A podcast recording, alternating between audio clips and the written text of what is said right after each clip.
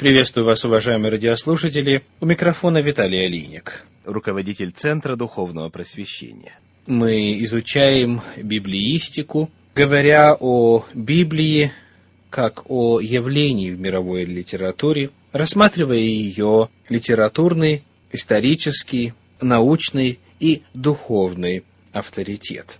В прошлый раз мы начали разговор о пророчествах в Библии и выяснили, что в этом отношении Библия сама по себе уникальна. Она содержит огромное количество предсказаний. В среднем на каждую страницу Библии приходится по четыре пророчества. Это уникальное явление в среде религиозной литературы уровня Библии. И для того, чтобы продемонстрировать, насколько библейские пророчества отличаются своей точностью, посмотрим на некоторые описания. Посмотрим на некоторые пророчества касательно Тира. В книге пророка Иезекииля в 26 главе стихи с 3 по 5 и 12 говорит «Вот я на тебя, Тир, и подниму на тебя многие народы, как море поднимает волны свои» и разобьют стены Тира, и разрушат башни его, и вымету из него прах его, и сделаю его голою скалою. Местом для расстилания сетей будет он посреди моря, и разрушат стены твои, и разобьют красивые дома твои, и камни, и деревья твои, и землю твою бросят в воду. Посмотрим элементы предсказания. Время пророчества указано в одиннадцатом году от пленения царя Иакима, первый день первого месяца было ко мне слово Господне. Это говорит 26 глава книги пророка Иезекииля, первый стих. Это датируется 587 годом до нашей эры. Имя завоевателя указано. Вот я приведу против Тира от севера Навуходоносора, царя Вавилонского. Напомню, что Тир – это финикийский город на побережье Средиземного моря, очень богатый и знатный, занимавшийся международной торговлей.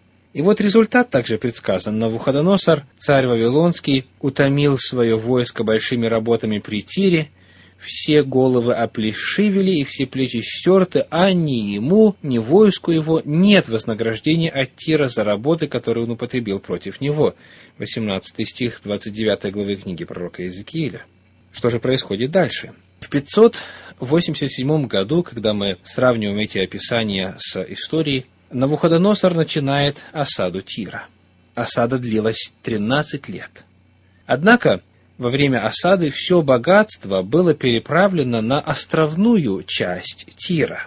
Большая часть города находилась на побережье, а часть на острове. И таким образом в точности исполнилось предсказание о том, что ни царю Навуходоносору, ни войску его нет вознаграждения от Тира за работы, которые он употребил против него – тиряне перенесли все свое имущество на островную часть Тира. И вот казалось, что это пророчество не исполнится. Пророчество о том, что Тир все-таки будет завоеван. Кстати, Библия сказала, что не Навуходоносором, что это завоевание будет неуспешным, и что все и красивые дома, и все прочее, вся пыль даже, все будет брошено в море.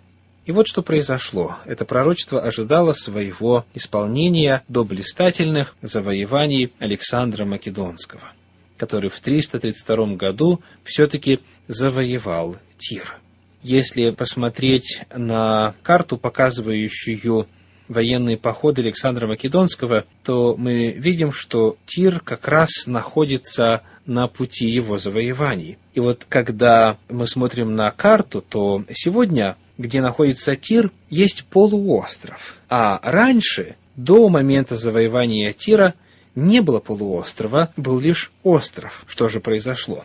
В книге Квинта Курция Руфа, которая описывает историю Александра Македонского, во фрагменте, описывающем осаду Тира, в книге четвертой говорится, «Город отделяется от материка проливом шириной в четыре стадия, примерно полмили.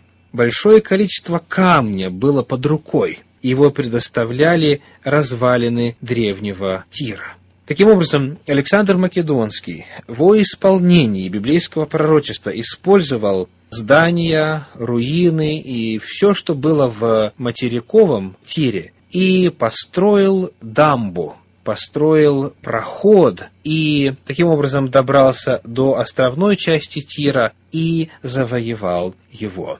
Все камни, деревья, все, что было в городе, было брошено в море, и таким образом Тир был завоеван. Сегодня, как и предсказывала Библия, он является местом для расстилания сетей, голою скалою. Вот это удивительное предсказание, которое можно датировать по времени появления предсказания и по описанию исполнения пророчеств, показывает, насколько конкретными, точными красочными являются библейские пророчества, в отличие от современных и древних гаданий. Библия по своей природе очень точна. Она говорит о будущем очень ясно и определенно.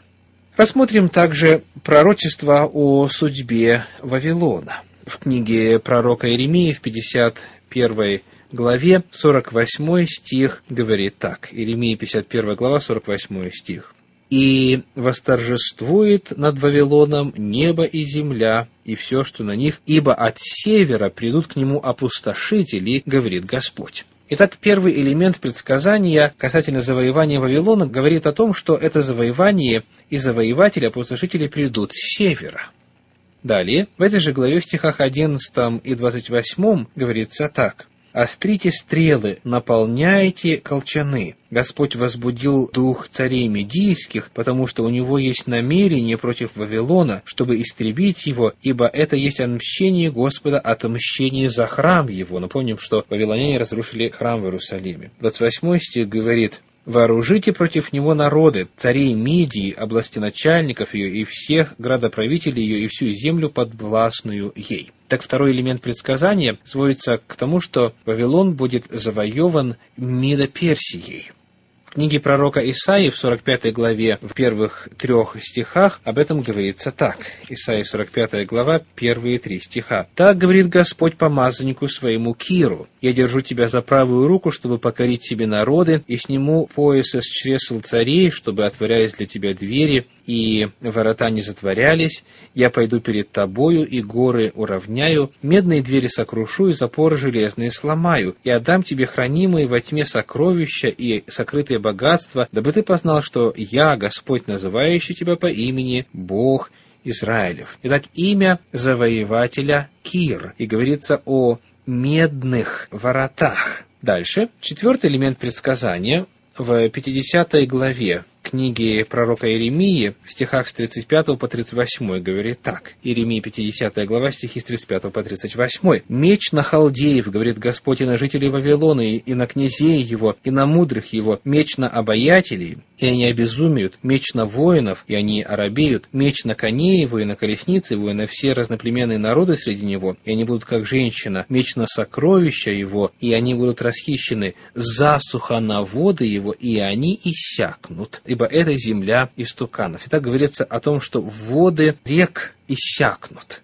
Далее, в 51 главе книги пророка Иеремии, 32 стих говорит, «И броды захвачены, и ограды сожжены огнем, и воины поражены страхом». Пророк Иеремия рисует будущую картину, видя это как происходящее в реальности. 35 стих говорит, «Обида моя и плоть моя на Вавилоне, скажет обитательница Сиона, и кровь моя на жителя Халдеи, скажет Иерусалим. 36 стих. Посему так говорит Господь, вот я вступлюсь в твое дело и отмщу за тебя, и осушу море его, и иссушу каналы его. Об этом же пророк Исаия в 44 главе говорит, в стихе 27 «И реки твои я иссушу». Итак, иссушу реки и каналы, и броды будут захвачены в момент завоевания Вавилона. В следующий раз мы продолжим исследование того, что Библия устами разных пророков говорила о завоевании Вавилона. И посмотрим, в действительности ли эти пророчества исполнились. С вами был Виталий Алиник. Всего вам доброго. До свидания.